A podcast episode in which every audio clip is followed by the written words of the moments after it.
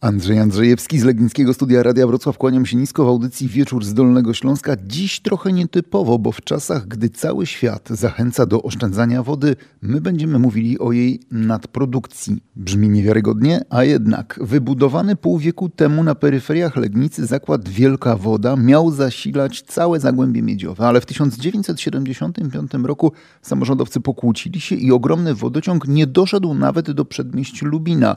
No i od tamtej pory mamy nadprodukcję. Zdarza się, że setki tysięcy litrów wody wprost z sieci trafiają do rowów melioracyjnych, a z drugiej strony a z drugiej strony mamy taką sytuację jak nad Jeziorem Koskowickim. Dwa lata temu spotkałem się tam z Mariuszem Bulem ze Straży Rybackiej. Obok nas na nabrzeżu leżało wtedy ponad dwie tony ryb, martwych ryb.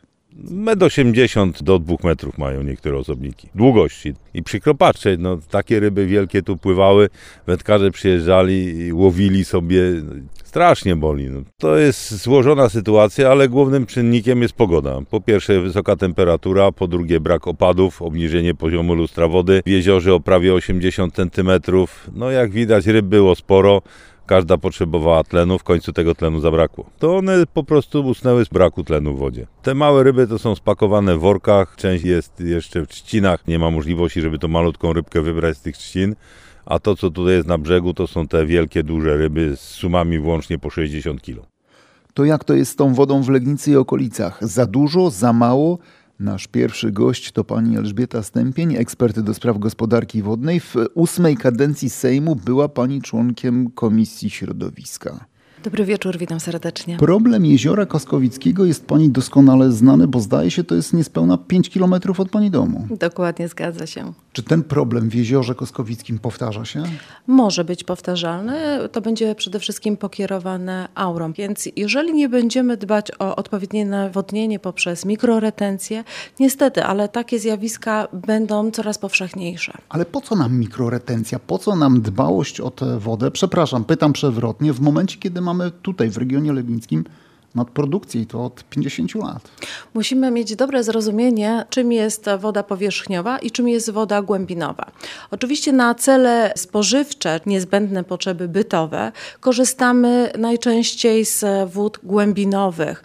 70% Polski tak naprawdę zasilane jest właśnie wodami głębinowymi. Około 30% to są rzeki, pobór wody z rzek, jej uzdatnienie i następnie woda trafia do sieci i do naszych naszych kranów. Bo... No dobrze, ale jak patrzymy e, na deklarację z Legnickiego Przedsiębiorstwa Wodociągów i Kanalizacji, to tam nic nie wskazuje na to, żebyśmy mogli mieć jakiekolwiek problemy z wodą. Mało tego, oni biorą wodę z rzeki, z Kaczawy. No to jak to jest możliwe, że z jednej strony w tych rzekach brakuje wody, czego przykładem jest Jezioro Koskowickie, a z drugiej strony takie deklaracje, że tej wody nam nigdy nie zabraknie? Bezpiecznikiem jest zbiornik retencyjny SUP który w razie awarii pozwala nam zabezpieczyć odpowiednią dostawę wody. Dobrze się dzieje, bo będzie również asekuracyjnie budowana studnia głębinowa. Więc... To jest ten problem z wodą, czy nie ma? Wszystko zależy od tego, jaki mamy sezon. Czy sezon jest deszczowy, czy sezon jest jednak słoneczny. Ważne jest, żeby zwrócić uwagę na całą tą bioróżnorodność, która nas otacza, bo to nie tylko sama woda opadowa wpływa na to, czy mamy gleby przesuszone, czy one są odpowiednio nawilżone. Po pierwsze, żeby mieć właśnie tutaj odpowiednie zarządzanie gospodarką wodną, to ta woda musi być cyklicznie wnikana w glebę, bo jeżeli mamy suche lato, mamy skorupę w ziemi i ta woda tak naprawdę spływa i nie zasila wód, tak? Ona trafia do kanałów, kanałami trafia do rzeki, do morza i w zasadzie my jej nie zatrzymujemy, a efektem później tego jest właśnie obniżenie stanu lustra wód powierzchniowych, to z czym mieliśmy do czynienia w jeziorze Koskowickim. No i właśnie o to chcę zapytać. Mamy takie sytuacje, gdy stajemy oko w oko z zagrożeniem powodziowym i ta woda wręcz przelewa się przy podwyższonych stanach alarmowych. Czy naprawdę nie ma takiej możliwości, żeby ten nadmiar z tym brakiem w jakikolwiek sposób zsynchronizować?